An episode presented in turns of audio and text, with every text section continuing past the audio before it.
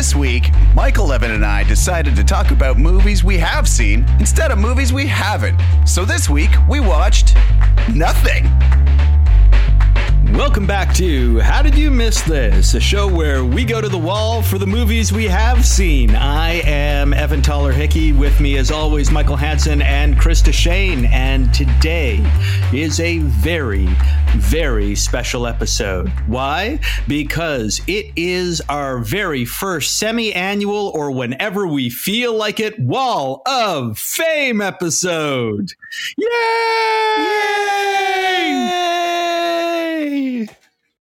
So, Chris, why don't you tell everybody about the exciting special episode they are in for? Yeah, so uh, we decided that um, because for some reason episode 17 is a very special landmark, uh, that we would uh, take a moment to recognize some of the awesome stuff and not so awesome stuff about some of the movies we've watched so far. We thought it'd be a cool opportunity to talk about some of the stuff that we've liked best or stood out about a bunch of the movies that we've watched. So, what we've done, we've gathered together a bunch of categories uh, from uh, the various films that we've watched that we want to talk about what we thought uh, did it the best. Uh, and so we're, what we're going to do is, is, run through a whole bunch of different categories of these uh, awards to hand out our How Did You Miss This Missy Awards uh, for uh, brilliance in different categories. Uh, the format for this episode is going to be a little bit different than usual because what we'll do, we'll announce the award that we want to be handing out. We'll run through some of the auspicious nominees for that category. And then we're going to have to have a little bit of negotiation here because the rules for today.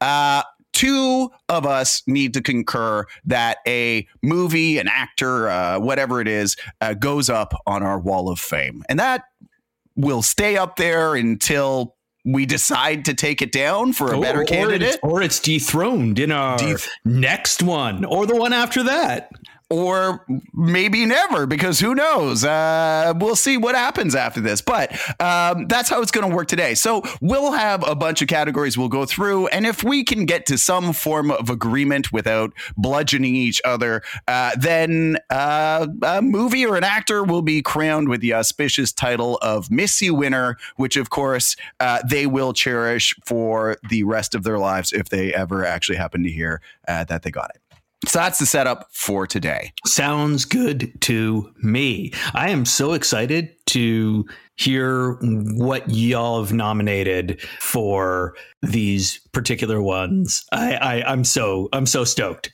for this. Yeah, we've had we've had basically zero conversation other than agreeing on the categories that we wanted to put forward uh, for this. Uh, and so maybe without further ado, let's get started. So, the first category for today, the Slow Burn Appreciation Award. This goes to a movie uh, that you need to watch repeatedly to fully appreciate its depth and its brilliance. So, uh, starting us off, Evan, why don't you introduce who you thought were valid nominees for this category? Well, I think that it goes without saying a movie that requires repeated watching to really go deep in your heart is, of course, Empire Records and uh, I'm just Jesus. just kicking this whole show off with that. No, I think that I think that uh, it's going to be every, every, every single category, everyone, isn't it? Everyone, oh. I have figured out how to work it in. Uh, no, I think that for the Slow Burn Appreciation Award, the the one that I'm going to put actually forward here is Vertigo with a, a Jacob's Ladder number two with a bullet. Interesting. I I I was also thinking about some movies that um, bear rewatching to fully appreciate and and um, you know enjoy more. The one that stood out for me in this category as well was In Bruges because I find like you just notice more and you pick up more uh, on that that movie uh, every every single time you see it. Now, do you think that In Bruges is a slow burn appreciation, or is it something that you appreciate, but every time you go back to, you appreciate more? It's the award for a movie that you need to watch repeatedly to fully appreciate its depth and brilliance, not to like like it all. Yeah, all the information is in the task, Evan. All right. Yeah. Okay. Michael. So I I put forward. You shouldn't be surprised. I put forward Jacob's Ladder because I I was very clear. I watched this many many times over the past thirty years. and I always seem to find something different in it. But I also considered, uh, strongly considered, uh, the town because as we talked about at the time, like that would have been such an interesting miniseries. It's something that you go back to it and you say, well, what about what if they had done this? There's so much more to tell about this. Like, there's a real uh, interesting thing there that I, I, I strongly consider it, but I have to go with Jacob's Ladder. That's why I put it forward in the first place, and I think that, that one keeps growing on me every time. Now that that being said, my my other nominee for this category was going to be Vertigo too. So um, not the sequel to Vertigo. Vertigo also. Uh, Vertigo two was is in fact the sequel to Vertigo. well, um, yeah, you know what? So, I I think that Jacob's Ladder deserves to go on the wall for Slow Burn Appreciation Award. And so I am happy to oh dear god my no. oh yeah. Oh yeah. So that jacob's ladder is on the wall the first on the wall the first ever missy. Oh. the slow burn appreciation award i goes regret to thinking of this episode. Jacob's ladder. Congratulations michael. And congratulations everyone who is involved in jacob's ladder this is amazing news for me. We're off to a good start, and I can just see the rest of the episode playing out the exact same way. I can see that happening as well. And the joy and enthusiasm is never overwhelmed me more. All right. Uh, moving on to our next category, which I fear will now include uh, movies that I did not love. Wanderlust Cinema Award. This mo- goes to the movie that celebrates a film location we most want to visit and experience in real life. So, Michael, I'm going to let you kick us off with the nominees that you thought stood out for this category. I will make you very happy. I picked 13 Assassins. Every thing that I saw in that movie was something like I would love to be there. The the forest, the nature, the villages, everything about that was just like absolutely stunning. Um, so so that was my number one choice. I seriously considered, and this is going to be a little bit cheating, I seriously considered Vertigo from the way that they showed the environments. Now, I don't think that those colors exist in real life, but if they did, I would very much like to go and visit those places because everything was just like amazing. I have a nagging suspicion, though, that those things are not actually real. So 13 Assassins wins uh, for me. Does that involve time travel for you as well? Well, if you could make, maybe that would be the Vertigo 2. Uh, it would be about time. Vertigo, Vertigo also. Right, Vertigo also.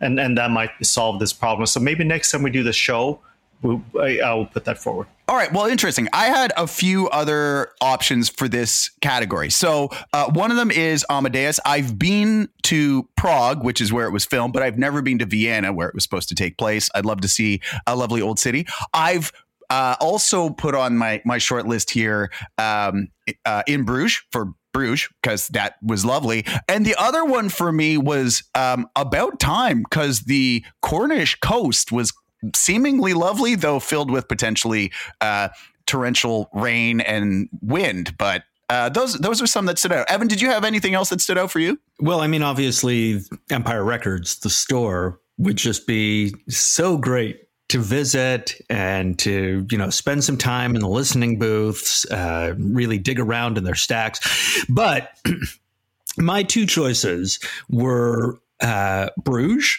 and the Cornish coast in about time. I haven't been to Bruges. It looks lovely. I have been to the Cornish coast, and it is lovely. I really like being on the coast. So I think that I am going to make my vote the Cornish coast in about time. Maybe may, can we do a Kentucky tour and like take a, a, fast train from the Cornish coast to Bruges and do a, a twofer? Oh, that oh, that's a that's a great idea. I mean, it's it's it's just across the channel, basically. Right? I feel I feel like it val- invalidates the premise of, of, this, where we have to hand it to one thing, though. So, all right. I mean, I could. I mean, if you're if you're hard in on Bruges, I'm, I'm happy to give it to Bruges. I really would like to go to Bruges. Between these two choices, I would say in Bruges. Okay. So that's my vote. Well, okay, hold on. Which one do you prefer, Evan? The Cornish coast? Well, I mean, if uh, Michael, can I get you to flip your Can I get you to flip your vote on the Slow Burn Appreciation Award to Vertigo if we do the Cornish no, Coast? No, Damn no, it. in Bruges. In Bruges. Okay, Bruges is fine. I'll go with I'll go with Bruges. So the winner of the Wanderlust Cinema Award is in Bruges for Bruges. Uh, well done, all the Bruges. Uh, awesome. Um, moving on to our third category, the overhyped award. This goes to the movie uh, that was most overrated and did not live up to the massive hype surrounding it. Uh, so I'll kiss, kick us off here. I, I, I had two movies that really uh, stood out for me. Um, one was especially because it was an old favorite of mine, and then rewatching it after some time. There's something about Mary, one of the biggest comedies, rom coms ever. Wasn't as good on the the rewatch, but I think the one that really first and foremost for me uh, stood out as being overhyped uh, when we watched it was Vertigo. Like it's supposed to be the best movie ever according to film directors and whatever. It was fine. But like the hype going in just it it was a lot. It was too much. What about you guys? Are there other categories there that, or other movies in the category that you want to call out? Well, those are the exact two I had on mine. Well, negotiation so, to go. Uh, so, so, so there you, there you go. I mean, I, I agree with you that Vertigo as best movie in cinema history. I, I mean, when you talk about overhype, that's a lot of overhype. And I was the one who hadn't seen There's Something About Mary. I'd had you know 25 years of people telling me, oh my God, it's the funniest thing ever. Uh, and so that was overhyped to me. But I think Vertigo has been overhyped to the world. Everybody, yeah. Michael, anything else that stood out for you as maybe being overhyped? Okay, so I think we're gonna have a winner. I also put my number one pick was there's something about Mary for all the reasons we talked about uh, before. It was just like looking at again. Can I, I? I had to say to myself, how did I like it at that time? But I'm going to surprise you with my second one. My second one that I really considered was um, uh, Harold and Maude Hmm. Because I, I really thought, well, I'd heard so much about it over time. I was expecting so much going in, and then I just didn't get that. So that that was my yeah. I considered it, but the number one has to be uh, there's something about Mary. I, I, thought about Harold and Maude too. That was kind of like a, a, didn't make the cut, but it was on my short list for the the movies that we thought about. Um, I will say I will lean pretty heavy into Vertigo on this one though, because for me it was just like way overhyped going in. I, I don't know if either of you are there. I know Michael's looking at there's something about Mary, but I'm I'm looking Evan. Which which one is it for you? You seem to be the kingmaker this episode. I I, I'm I'm thrilled with my role right now. Uh, yeah. Making me cringe about Empire Records and Making Kings. Those you know, are the two things I mean, you how, get to do how, this episode. Oh, it's lovely, lovely. Yeah. Mm, I'm eating it all up. Uh, as, as, much as I would love to see, there's something about Mary uh, get an overhype award because I agree it is it's completely overhyped. I do think that again, Vertigo being called the best movie ever made. Yeah. To me that that is that is true overhype. The ultimate so hype. Yeah I, it is I, the ultimate hype. So this is the this is the dissenting voice of the supreme court. So i know the decision is made wrong. That is a bad decision. This is going to come back and bite you in the buttocks for a very long time because hey overhype hey. for something that is seven years old 80 years old, 100 years years old. When was Vertigo made? 1922. um, I think.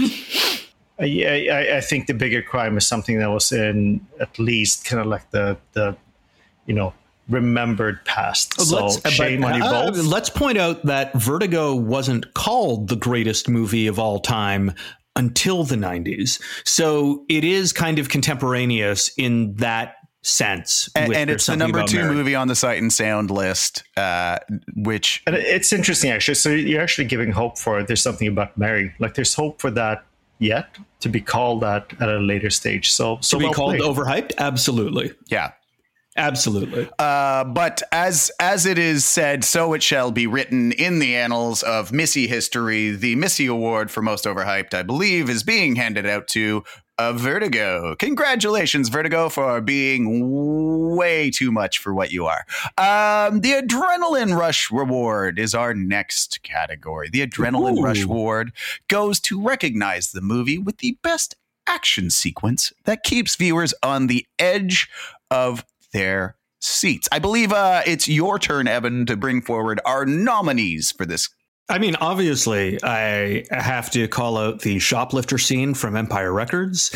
Uh, He's going to do it on every single one. But I will say that I think that there is a clear winner in this category, and it, it stands above the town. It stands above Fast and the Furious, and that is the final act of 13 Assassins for 45 minutes of just bananas action. That is my one nominee. B A N A N A S. Bananas. I, I, I mean, I'm, I'm hundred percent. Those are the things I had. To, I had thirteen assassins, uh, and the town. Especially, I, I said the second robbery, but I would have happily said the first in that movie as well, which was, which is great. But yeah, thirteen assassins in the last battle for me is definitely uh, up there. Michael, was there any other, uh, any other scenes that stood out for you? Okay, so here's my thing. I think my number one pick was the town first action sequence because I think it is so well executed. And I remember at the time, like it just, it really sets the stage so well. Yeah. Lots of tension, so perfectly uh, done. I think that that one wins hands down. But I strongly consider, and this might surprise you um, a lot, especially because I didn't necessarily love the movie going in. But the Fast and the Furious, I think that the first uh, race in it, mm-hmm. it's great. The whole thing where where Paul Walker is it's so set up. He's so prepared. It's like great tension. It's realistic. And then it's the whole meltdown around like him using the, the nitro too early, not reading it well. I think that one is a super strong contender. So so for me, though, the town wins, particularly the first thing. And here's I'm not sure that you can call 45 minutes of a movie an action sequence. You might call it you know that's really good action but i'm not sure that that's an action sequence. So i would ask you, gent- you gentlemen to to go back and refine your um, uh, positions just slightly. Hey man you're the one who wanted to go back in time for a wanderlust award. So you know I, I, think that uh, 45 minutes of the same nonstop battle is a sequence. I don't, yeah, I don't, I don't know that I've ever seen a time limit applied to a sequence, but uh, I, I'm, I'm there. So, um, is do uh, Evan? Do we have a vote for uh, the the thirteen assassins? Take it to Miike. Done. It's uh, we'll we'll put it in uh, the mail, uh, and then he can promptly uh, dismember the Missy, I guess, or something. Whatever he does, and, with. and then make nine movies. Yeah, exactly. While he's doing that. Months. So uh, the Missy Award for the Adrenaline Rush uh, award goes to uh, 13 Assassins. Michael is feeling a little shouldered out. Michael, I'm happy to negotiate if you want to take um, uh, Jacob's Ladder off the list for slow burn. I'm happy to trade votes, though. I'm just putting that out there for future categories. Um, moving on. Uh, the next category we will be uh, covering is the ensemble Excellence Award. This is awarded to a film uh, with a standout ensemble cast uh, that displays exceptional chemistry on screen. Um, Michael, uh, this is to you for our nominees. Okay, so this might feel obvious. I thought about it. Glengarry, Glen Ross, and I very quickly discarded it because I thought it had an amazing cast, but none of them kind of really showed sort of a coherent chemistry.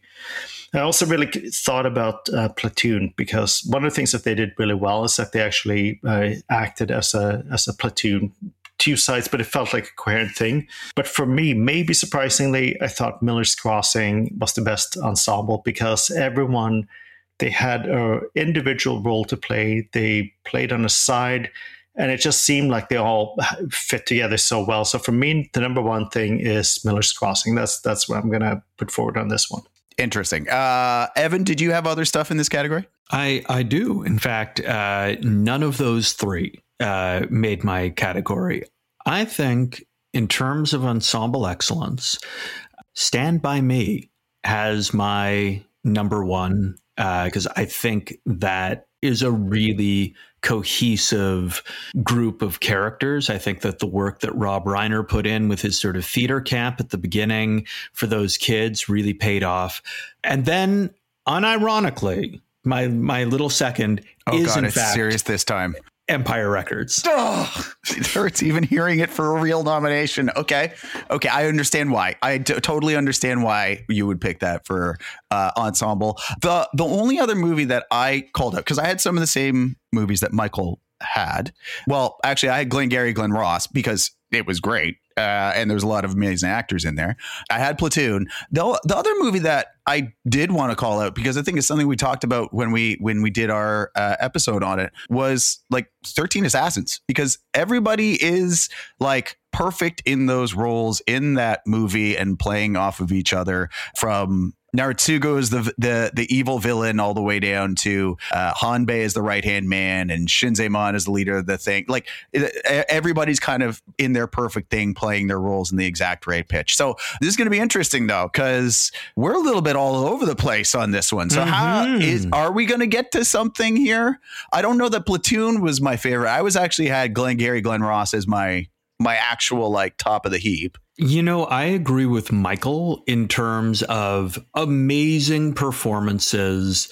But when I was thinking about the sort of like ensemble excellence. I was thinking really of an ensemble cast where everyone is kind of working together and bouncing off each other. And mm-hmm. for the same reason why I wouldn't give it to 13 Assassins. Yeah. Um, that's the, the that's same, why it wasn't the top of mind too. Yeah. yeah so so that Miller's Crossing, uh, I, I of of all of the ones sort of you know put forward, maybe that would be the one that I could be convinced the most to pick. How about Platoon? Because Platoon, like they really showed like a genuine camaraderie. Uh, true. I don't know. The maybe, maybe, maybe Platoon. Chris might be the kingmaker on this one. Yeah.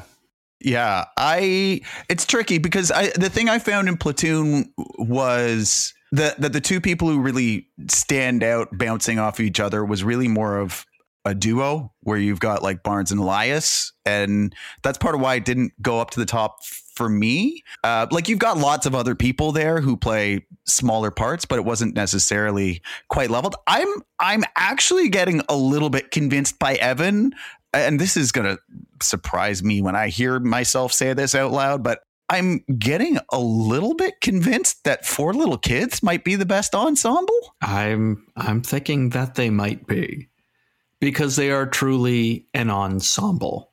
Yeah, I mean you're you're right. It's a, a little bit of a level level playing field. They all have their roles. They all Oh, because you know i had thought oh you know i mean we're talking about chemistry and obviously the chemistry between paul walker and vin diesel is undeniable but as an ensemble, no.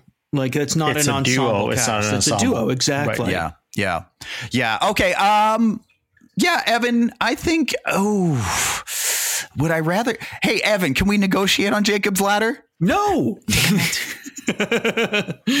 no, Jacob's ladder is for Michael. I'm I uh, I'm I might say we push this one then because I don't know that I'm convinced because I do feel like the Glengarry Glen Ross back and forth is of epic proportions and that everybody has those moments in that movie. So uh, as as much as you are persuasive, I feel like this category is going to wind up being a first push where no no names we're going to get hung on the wall of fame. Okay. Okay. I, I, unless you guys are going to come to some agreement on Miller's Crossing, and then I will regret my decision for all time. Maybe later down the road, we can come back to this one uh, as we try to trade chips. But uh, at this moment, the Ensemble Excellence Award stays missed. Yeah, an empty spot on our wall of fame. No Missy Award, I think, is getting handed out for that one. To Evan's point, we can always come back and revisit this one. And, you know, if next time around we've mulled on it, we've chewed on it a little more, and there's something that, that makes sense, then great.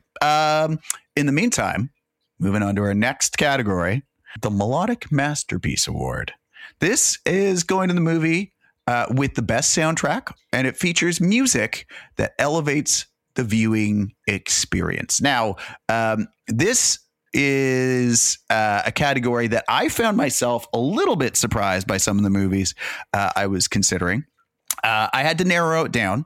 Uh, one of the movies that I was very surprised as I kind of whittled the list down that I just want to make sure receives a nomination, not my choice, but a, a very important nomination, uh, is The Fast and the Furious. I thought the movie was actually like the music in the movie was really good. It's yeah. it's perfectly in place. It makes watching the movie uh, better.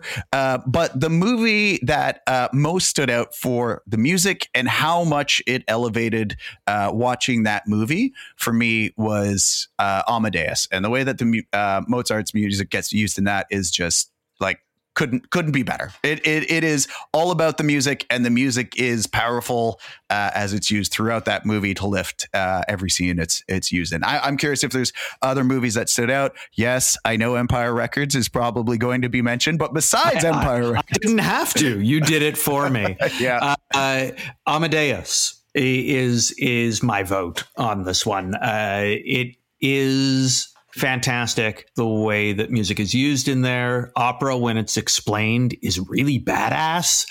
And I just the way that it is so integral to pieces, both within scenes, but also within people's minds. Uh, Salieri reading the music and you hearing it in his head, and then the papers being whipped away and the music stopping.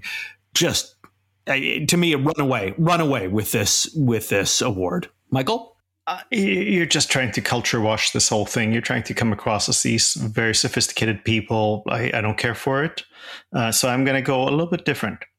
One of the the things that you might think I would do is bring up Jacob's Ladder, and I'm going to say yes. I thought about it. The piano thing, incredibly, incredibly powerful to me. But the number one thing, not my pick, was actually Enter the Dragon. Yeah. Because when when I thought back about it and I thought about the role of this the the funk music and how it did it and the role that it's played since in subsequent um, contemporary music and and movies like i just thought like that really elevated it and i didn't care for that movie that much but i just thought like in that context i thought that the music played like a, a really big role so shame on both of you for going cultural um, and doing like a, a, a high end sort of thing. a masterfully um, crafted sound experience. Shame on us. Yeah. Shame, Shame on, on, us for enjoying if good movies if, with good music. If that's what this experience is going to be like, then I have to rethink my entire next time whenever we do this. Cultural. uh, well, uh, Evan, I think uh, by uh, some sort of formal handshake and uh, put doffing of a fancy wig, uh, yes. we can officially proclaim Amadeus as the winner of the Melodic Masterpiece Award. congratulations. yeah. Huzzah, everyone. Golf clap. Hello. Um, we will uh, send that off to Milos Forman uh, to pile up with the million Academy Awards uh, that he has uh, at home. And uh, on that note, huh? Huh? Oh, yeah. Uh, yes. I think maybe it's time for a quick break. Uh, and then on the other side, uh, we can talk about a movie that made us shudder. Uh, we'll be right back.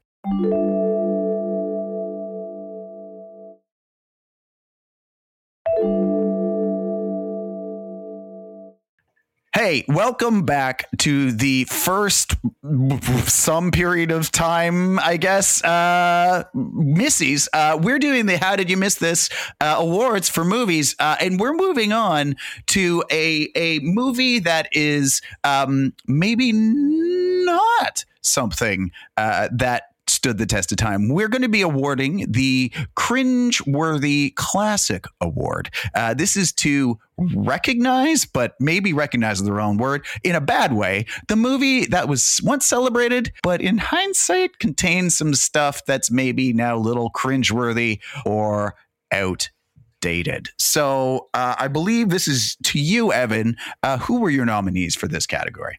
Well, uh, in fact, this overlapped the overhyped award for me. The cringeworthy classic nominations for me be number one, Vertigo, because that gets very, very cringy. And number two, there's something about Mary because ugh, that uh, just does not stand the test of time. So those are my two. Michael, do you Mike? Yeah, do you have anything else in this uh, in this category? Uh, yes, I, I, I will meet you halfway. So I really thought that like my number one pick was there's something about Mary because they should have known better. You look back and you go like, ooh. But I also added in uh, Glengarry Glen Ross because I think that there's some parts in that that have not translated well. There's some parts of the dynamic and how they talk to each other where I go like, yeah, th- this this is not amazing. Uh, but my number one pick for this for sure is there's something about Mary. Interesting. I I I th- so on my short list, uh, I also had Vertigo, but like I think that movie is so intentional about making things creepy Fair and enough. whatever Fair that I was like, no, that's that's the intent of that movie is to put that gross gaze onto things. The other two movies that uh, stood out for me, well, one of them for me was Harold and Maude. Uh, I found big parts of that movie yucky. Self harm and suicide aren't things that I thought were particularly funny. Um, so maybe that's a, a view that I would have had at the time, but definitely today I didn't find it particularly funny.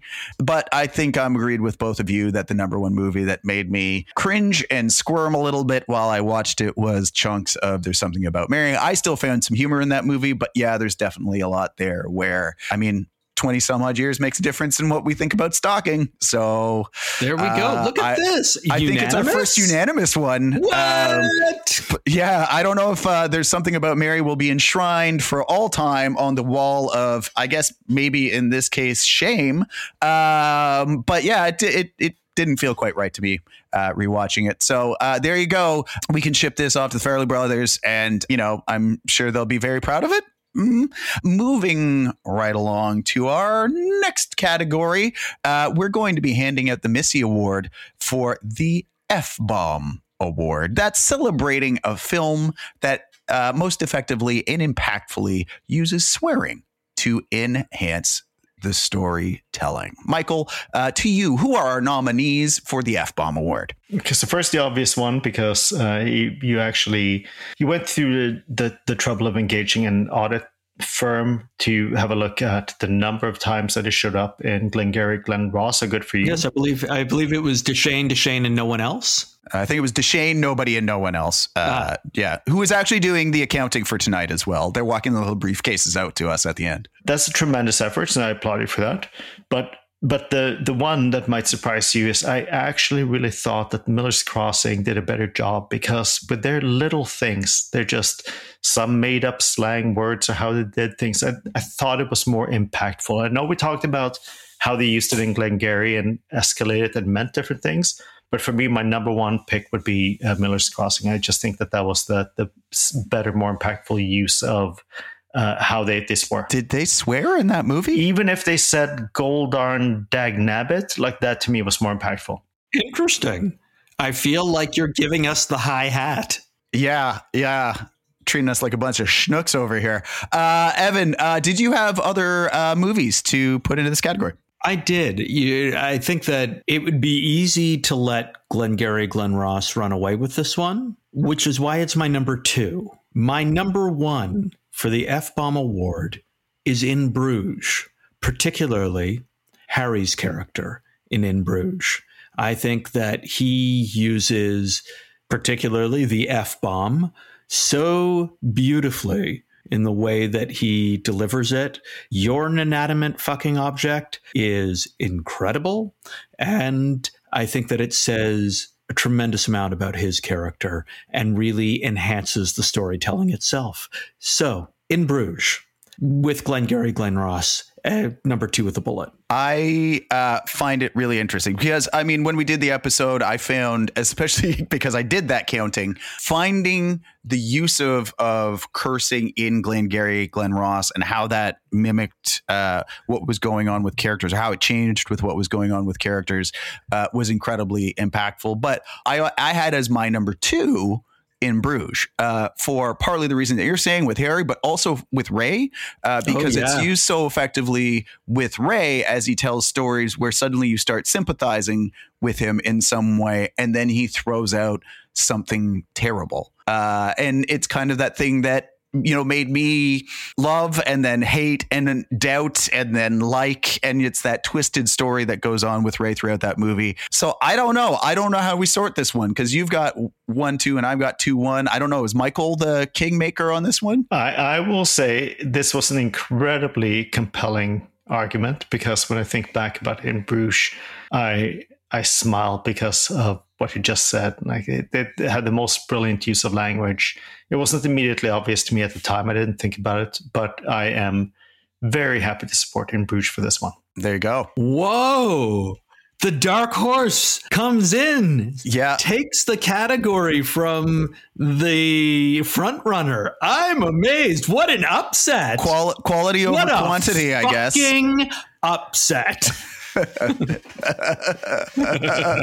yeah, it's uh, uh, I can't. Well, I'm not going to use any of the things that they said in, in Bruges to justify it, but yeah, it, it is a pretty big surprise. So um, I I didn't expect that either. But in Bruges, we'll send it off to Colin Farrell and uh, Ralph Fiennes. They can um, split time with it, uh, I guess. Mm. Uh, so the F bomb award uh, for uh, cursing goes to in Bruges. Shocking. Uh, I'm. I can tell you, I'm surprised. I am fucking shocked. All right, moving right along to our next category.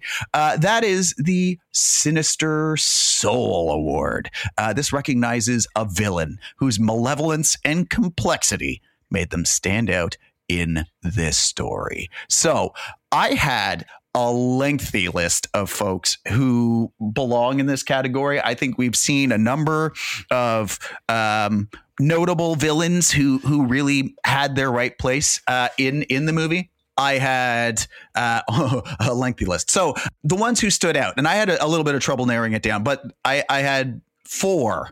One was Ace from Stand By Me. He is monstrous. He, mm-hmm. you know, mm-hmm. is just dastardly and evil and terrifying. And as we discussed, also turned into a vampire for uh, other movies. Lost Boys is the official sequel, I think. I had Fergie the Florist from Ooh. the town, though I feel like the only thing that is held against him is screen time. He isn't in the movie an awful lot, but he is menacing in all the right ways and helps propel that story forward. I had Harry from In mm-hmm. Bruges, who is great and also delightful and has a code. Uh, but my number one pick for this category by a bow shot was Lord Naritsugu uh, from 13 Assassins. He's just vile and awful and depraved and really just sets the tone uh, for everything that happens in that movie throughout.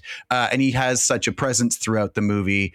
Just being awful that I, I, I couldn't see any others, but I, I think they definitely needed recognition. But we'll we'll see if uh, other folks felt the same way as me. So, um, Evan, did you have other folks for this category? You know, I have Lord Naritsugu, I have Ace, I have Harry, so I feel like we almost have bingo.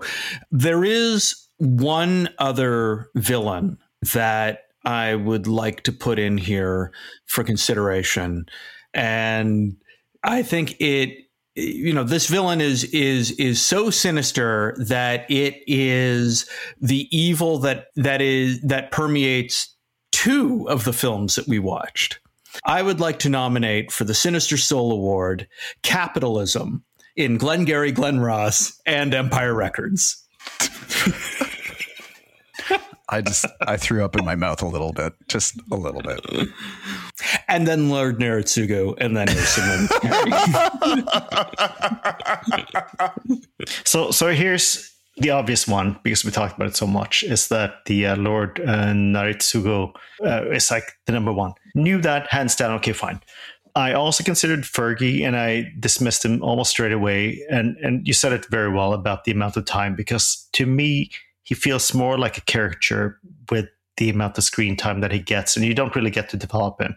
Back to the would have been better as a long term. You also only hear about the things he's done. Yeah.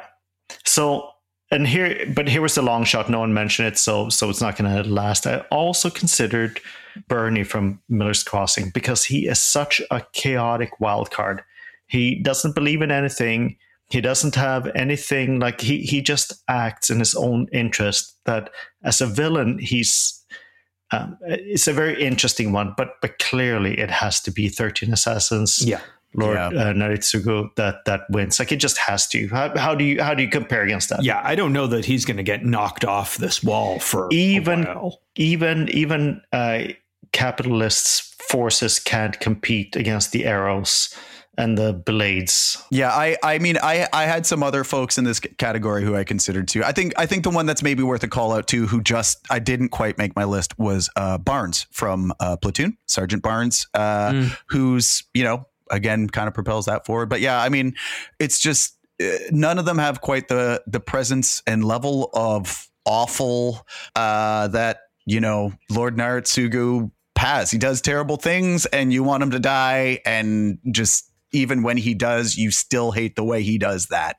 Um, so, uh, Lord Naritsugu, wherever you are now, uh, we will uh, commemorate your passage uh, with a Missy Award and arrows uh, for the Sinister Award, Sinister Soul Award. Congratulations on being the worst. Uh, moving right along, in a not unrelated category, we have the Demise to Remember Award. Uh, this is celebrating the most emotionally impactful and memorable death scene in a movie. Uh, Evan, it's to you to put forward our nominees for the Demise to Remember. Well, first and foremost, um, because I think we've we've talked about it several times. I think that Ken, played by Brendan Gleeson in In Bruges, has one of the most spectacular death scenes.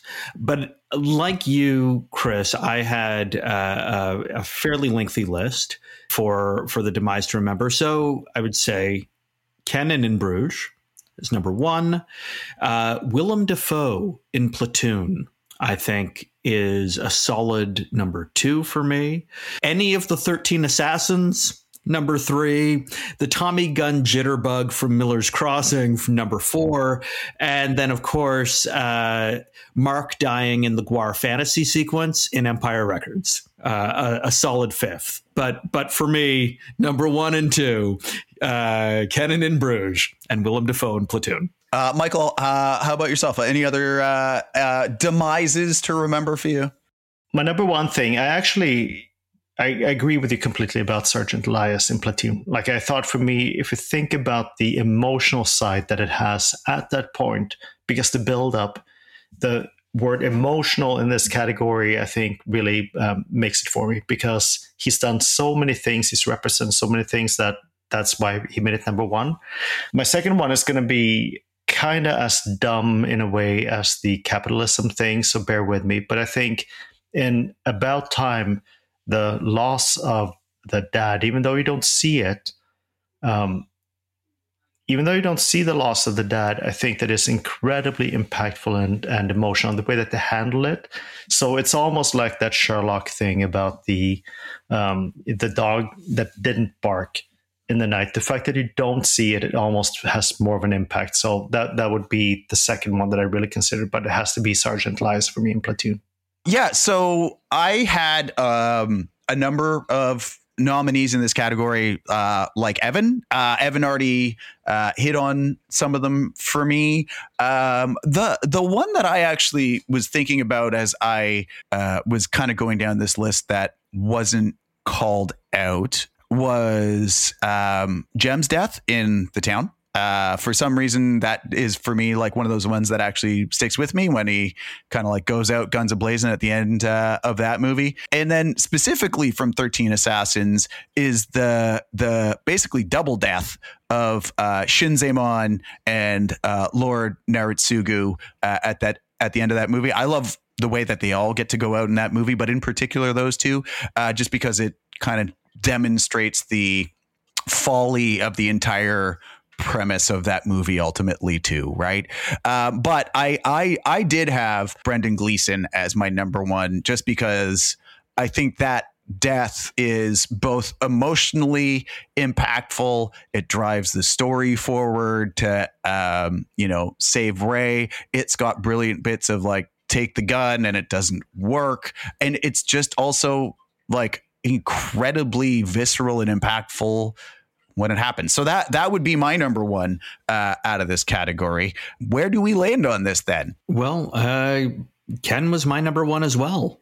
So I, I, think that settles it because the it's funny when you mentioned. I also considered I didn't mention, but I also considered the town. I thought that's one of the it's an incredible scene, the one that you mentioned, because it is so realistic. It's just it's so brutal. It just happens. Whereas yeah. something like the Elias one is like almost is one step away from the one from Miller's Crossing in terms of the acting, but the emotional impact.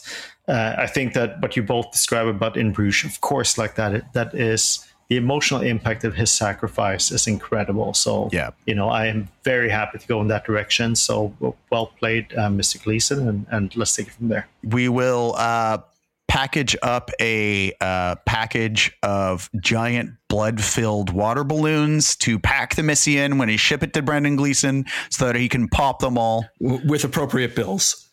Yeah, yeah, yeah, that's right. Appropriate coinage so you can climb a tower and drop them all on unsuspecting people uh, in Bruges. Um, so, uh, moving right along, uh, the demise to remember uh, Missy Award goes to Brendan Gleeson, and the next category for us uh, is the Visual Spectacle Award. This celebrates the best looking movie that has stunning cinematography and visuals that leave you in awe. Michael to you for our nominees for the Visual Spectacle Missy Award. Okay, so I, I considered two things. I, I really, as, as much as I made fun of uh, Vertigo, I think that visually it's just, it's incredibly compelling. The colors, the scenes that they pick, the scenery, like it's, it's intense. Um, but my number one thing that I really thought about, because it's a combination of sort of the cinematography and the, the visuals, I really have to go with Miller's Crossing. I think that the just the cinematography is what nails it for me. It's the combination of that and the scenery that for me that is the most impactful one that I have to say that that's my number one pick. Interesting. I looked at as I went down this list uh, two two movies that stood out uh, for me. One was Vertigo. I mean, I think it's hard to argue. I mean, it might be overhyped, but part of the reason for all the hype is uh, everything to do with the camera and the visuals in that movie. The storytelling, uh, you know, is whatever for me, but the vi- the visuals were what stood out and what I really hooked on to when I did that. That's the probably one of the few where watching without sound really did pay off. Uh, and the other category for me, uh, or sorry, movie in this category was um, Amadeus. Uh, I just found something incredibly lush and vibrant in every single scene in that movie and everything you looked at and the way it was shot with natural light was really great. And and one of the movies that I think just deserved a little bit of a, uh, an honorable mention for me. Um, Vertigo is ultimately um, my my pick in this one, but uh, an honorable mention too was actually Thirteen Assassins because a lot of the things that stood out for Amadeus were also true for me uh, in Thirteen Assassins. So, um, Evan, any other ones for you in this one? No, I for me it was Amadeus and Vertigo, and as much as we have sort of exactly said, the Vertigo is overhyped. Um, cinematographical level, at a production design level, at a credits level, it's it's it's just it's so it's so good. It looks so good. And Amadeus also looks so good. So it's a real toss up for me there. I think maybe Vertigo edges it out just a little bit, especially because we still have a, a piece of cinematography that we use today that we call the Vertigo Zoom. And that that to me uh, that to me really nails it. Yeah, I I agree. I mean, I think if if you went and looked and said, you know, especially in this category where you say which of these has had a greater impact on cinema and the way we use, you know, that that visual um, you know, play or movement or framing to tell that story. I mean, Amadeus is beautiful, but like Vertigo is pointed to by all these directors for a reason because for a lot of them it was the movie that taught them how to do it. And I just think that that lasting impact, uh, you know, has to have uh, some some weight in this conversation too. So, uh, is that is it Vertigo? Is It's it Vertigo, Vertigo. by nose, or Vertigo by a mile, or Vertigo from the height of a, a dizzying tower all the way up? I, I think Fat it's Joe all the way say? up. It's vertigo, all the way up, All so right. that later on someone can push it all the way down. and it goes spinny spinny uh, well then uh, congratulations uh, to alfred hitchcock uh, for receiving recognition for his cinematography i guess because he's never gotten that before right uh, well so the missy award for the visual spectacle uh, goes to uh, vertigo uh, amazing so uh, we have four big categories left to go. We're going to take a quick break and get into, I think, maybe some of the more debatable uh, awards uh, coming up after the break.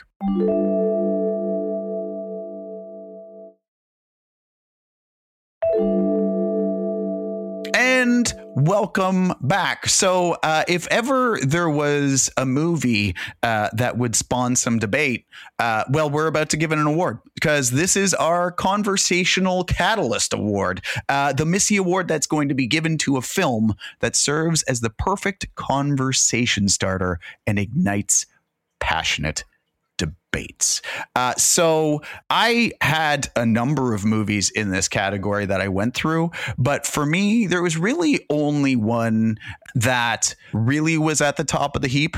Some of the ones that I found on this list that were worth mentioning was Vertigo. Uh, we, I think that was one of our first episodes where we really got into whether was it good, was it not, which parts did we like. Uh, I I found uh, our conversation about Jacob's Ladder uh, to be uh, very interesting, but for me, the passionate debates. Uh, really probably had to go to there's something about Mary because I've never seen Evan so heated.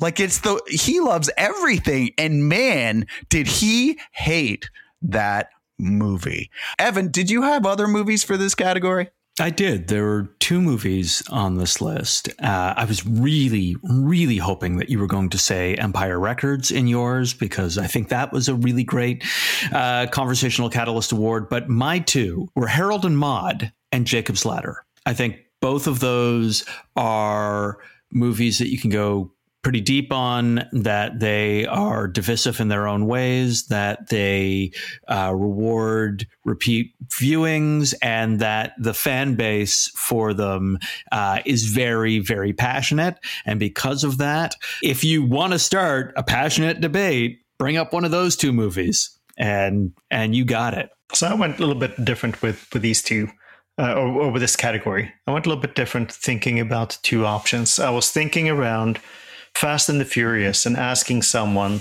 their their whole view about this franchise. Like, is it more like Radiohead, where you like the early stuff and then you completely lost track of what they did later, or you've been with them uh, along the way? And then the second one, following the same theme, is Empire Records. Is that more like Smash Mouth um, All Star, where it's like you really like this one thing for the one thing that they did, and you never heard of them again, and they never did anything. So, in terms of conversation starter, if you if you brought those two up, I think you would have a pretty good conversation going. Uh, and it's amazing that we didn't kind of like end up with any of the same ones for this, but but those were my two nominees. okay Well, we we we had a little bit of overlap on Jacob's Ladder. and i am i am Uh, happy to to uh, boost empire records Just, I mean, just in case it needs to. just in case Don't you, worry. just in case you Oh. you, you didn't know this I- I- Don't I- worry, Evan. I'll make sure it wins an award later. um, so, I, I mean, I think, I think, I think this is the interesting thing, right? Like, I think some of these, movies, like Harold and Maude, for for me, was not a movie that, I mean, was debated because I didn't like it so much, um, and I think you know for Michael too, and you you did.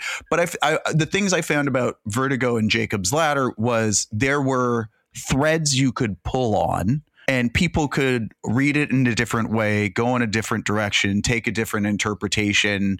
Like that's where I think those those two movies uh, got really interesting. Some of the others where you're like, I like, I didn't like, is a little bit more direct, but I found those two were the ones that actually, you know, you can go in different directions like we did in the Vertigo episode talking about that movie where Michael liked aspects that we didn't, we liked aspects that he didn't, we thought the story worked or didn't. Like there, there's a lot of different takes I found on on that one. So I'd say I don't know, where where do we where do we go? Can someone convince me other than Vertigo?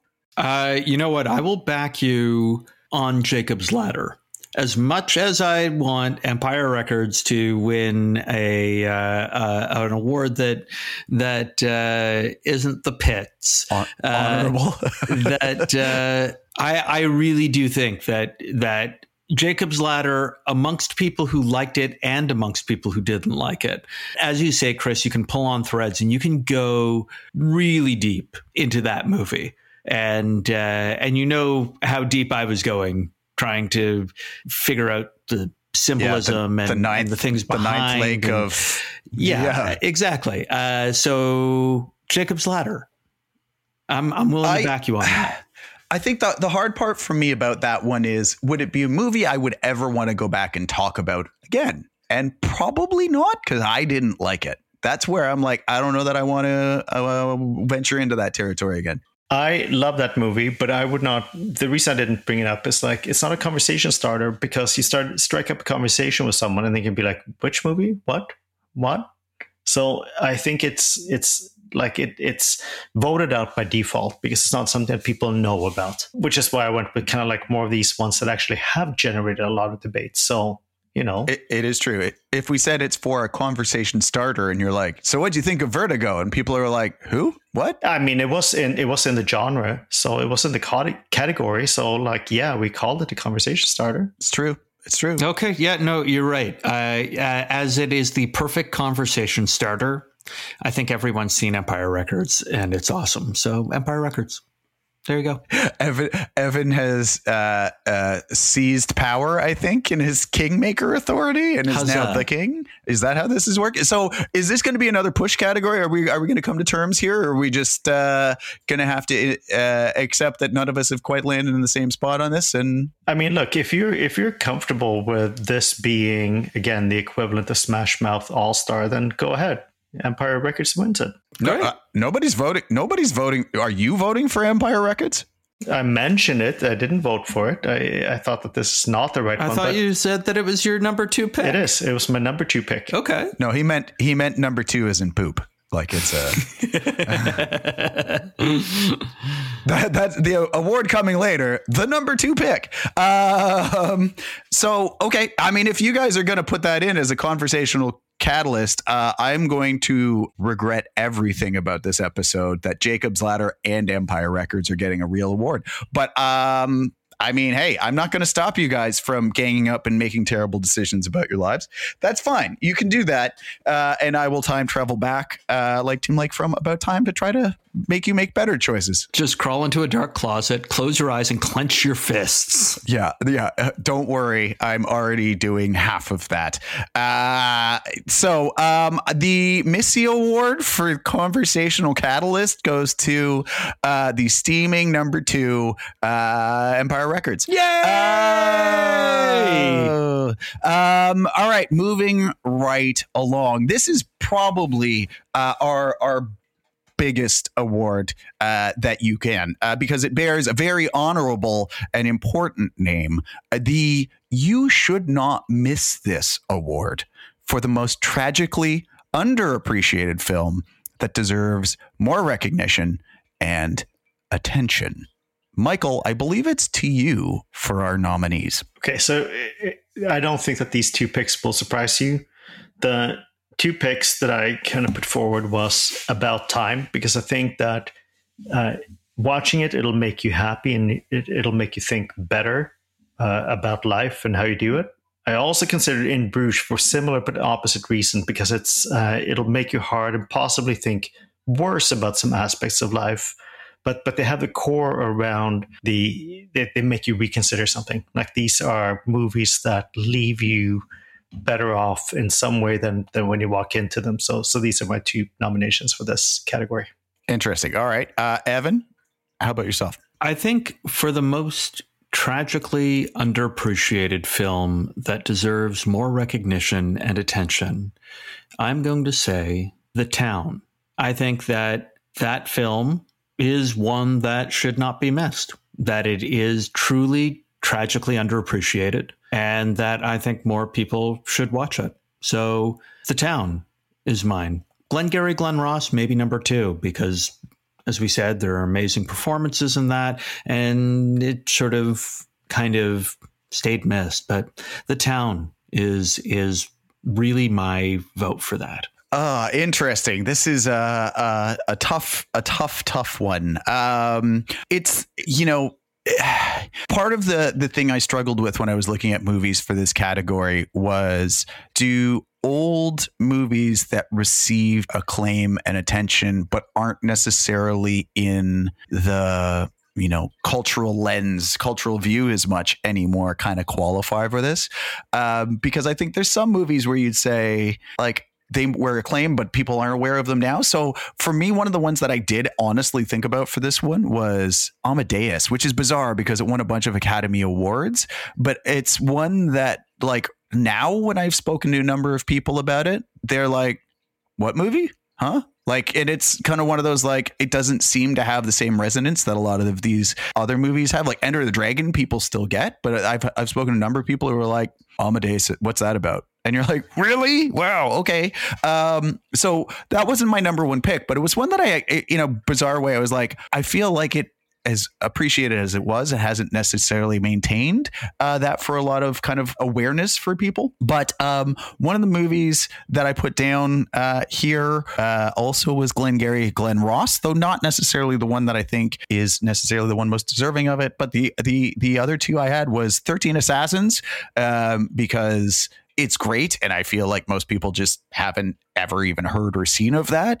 Uh, but the other one I had too was The Town, um, because I was surprised coming into this podcast that both of you guys had never seen it. It was kind of one of the early picks for us about getting going, and and you know you guys hadn't seen it, weren't aware of it, didn't realize it was out there, uh, and I think that's been true for a lot of folks. But the folks who have all seen it are all like, yeah, you should see this movie. It's a fun movie, and it's pretty accessible and you can watch it with most folks. And uh, the town was definitely um, one of my top contenders for this one too. So uh, I don't know, uh, Michael. You, Michael, do you want to uh, try to talk us out of this one? No, I'll, I'll talk you into it actually, because I think Amadeus is a non-starter because of what you said. Like you, you, you can't call it sort of like underappreciated. It was very much appreciated. Now, if we call the category most forgotten, that that'd be one thing.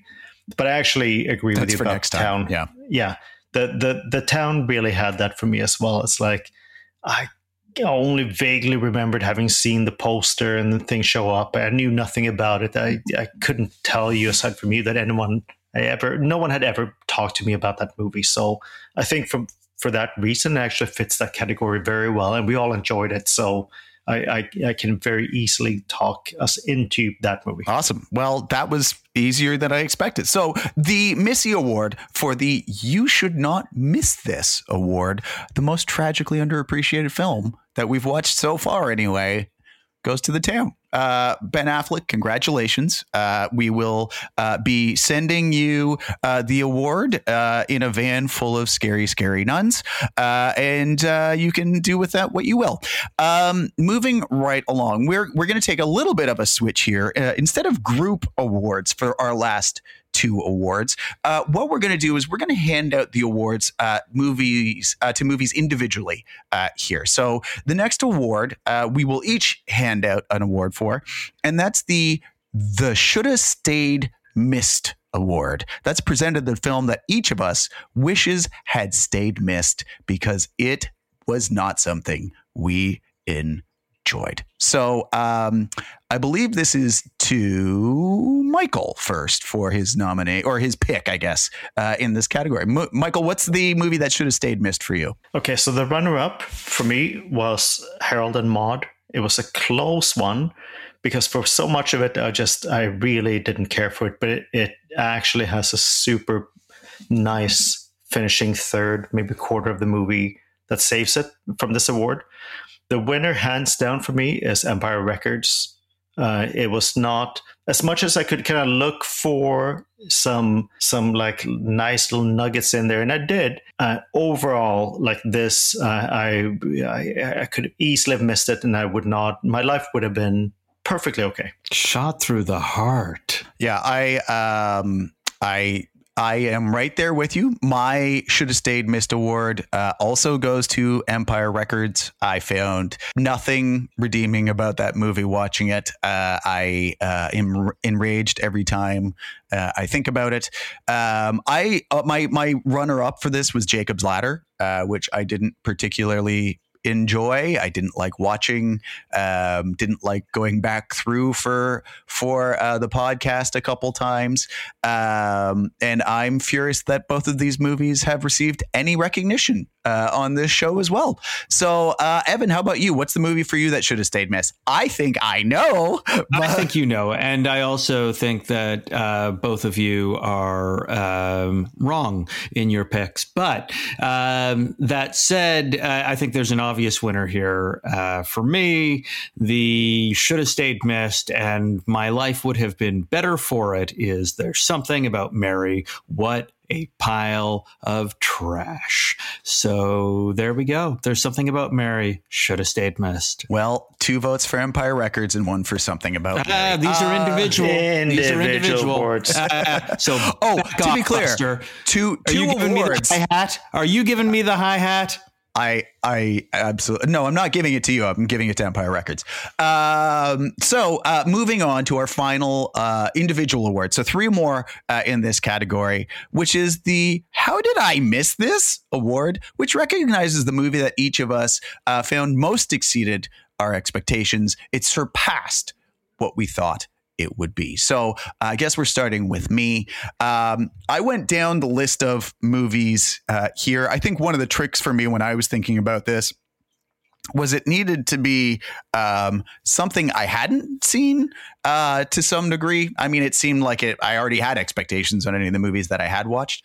Um, so the the two that came out um, for me at the top of this list. Uh, Amadeus, which is a tricky one because I'd seen it when I was tiny, but I didn't really remember it. But I thought that movie was great. It was exceptional. It is, I don't know, everything you want from a film experience great acting, great directing, great visuals. Just everything about that movie was great.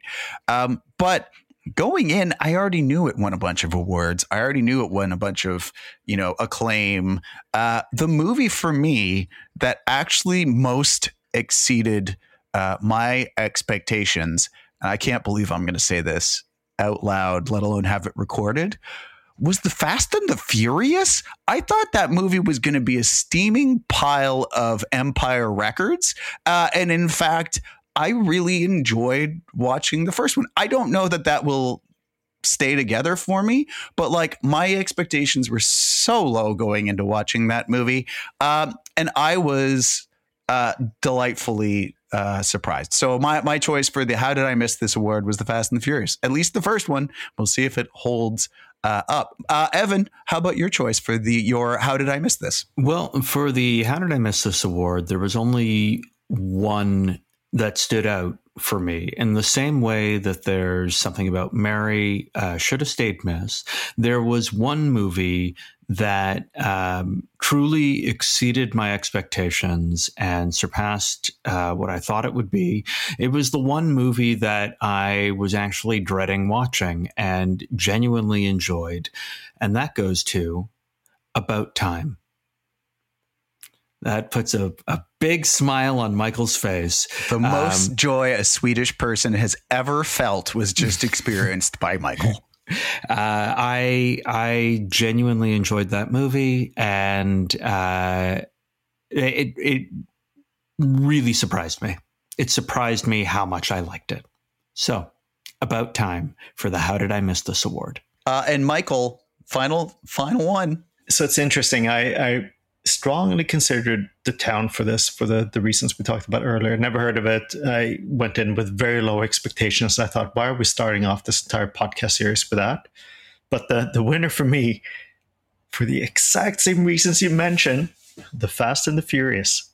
I went in expecting to think that this was the the most ridiculous thing ever, and and instead I was like, wow, that's pretty cool. Yeah, that's pretty cool. Yeah, they're pretty good. Yeah, that's like there was so much about that that just exceeded, and you can say super low expectations and exceeded that, sure, but I think I think it is probably a good movie, but just in terms of the the exceeding my expectations, it's a hands down winner. Yeah.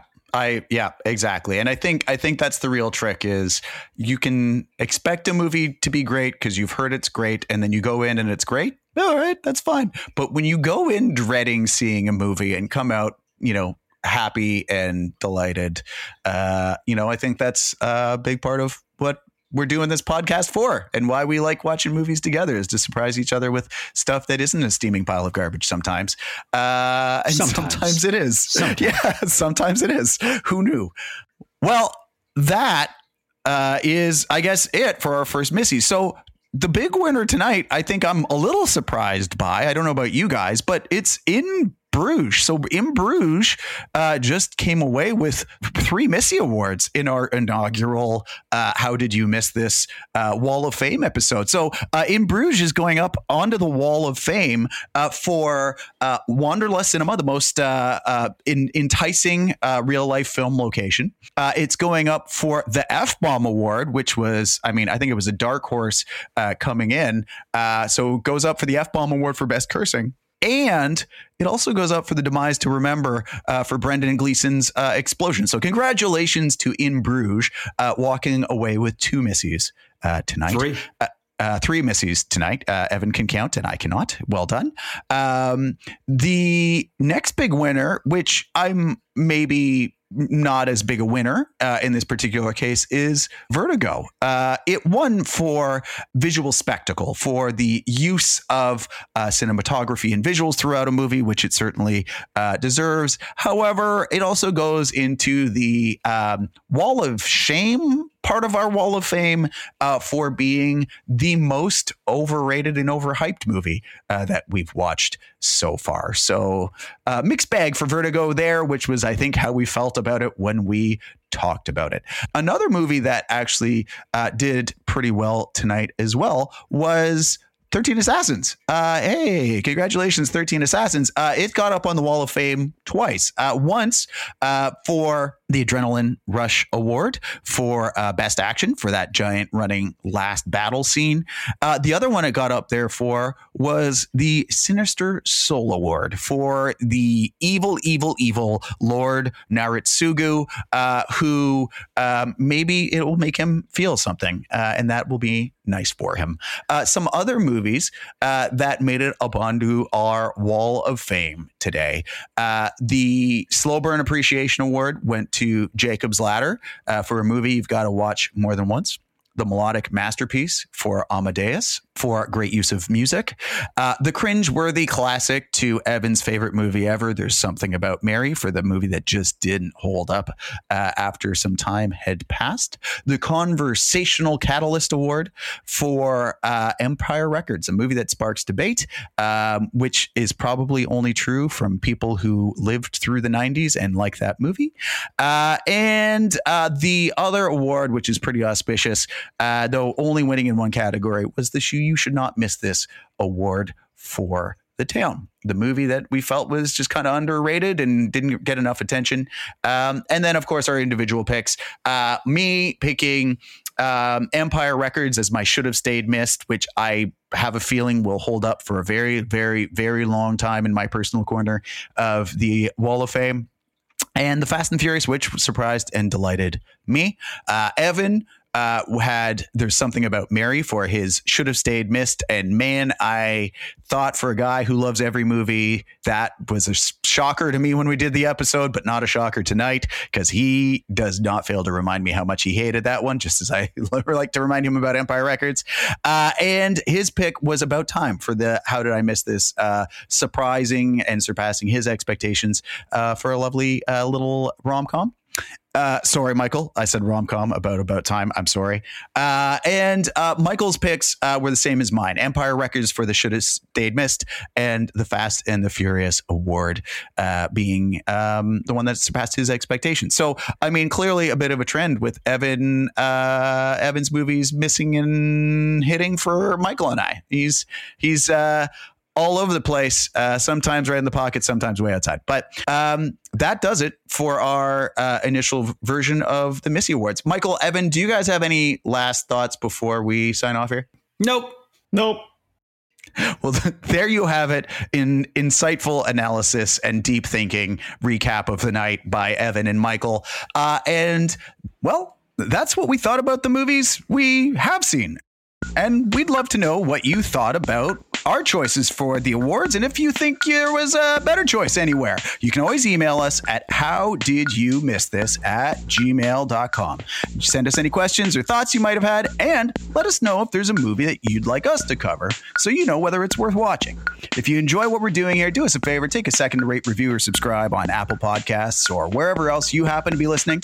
And we actually won't be back with you next week like usual. We're going to be taking a couple of weeks off to enjoy the summer, travel, uh, move houses, and do all sorts of stuff like that. So we'll be back with you in September. And in the meantime, thanks for listening. We'll talk to you then.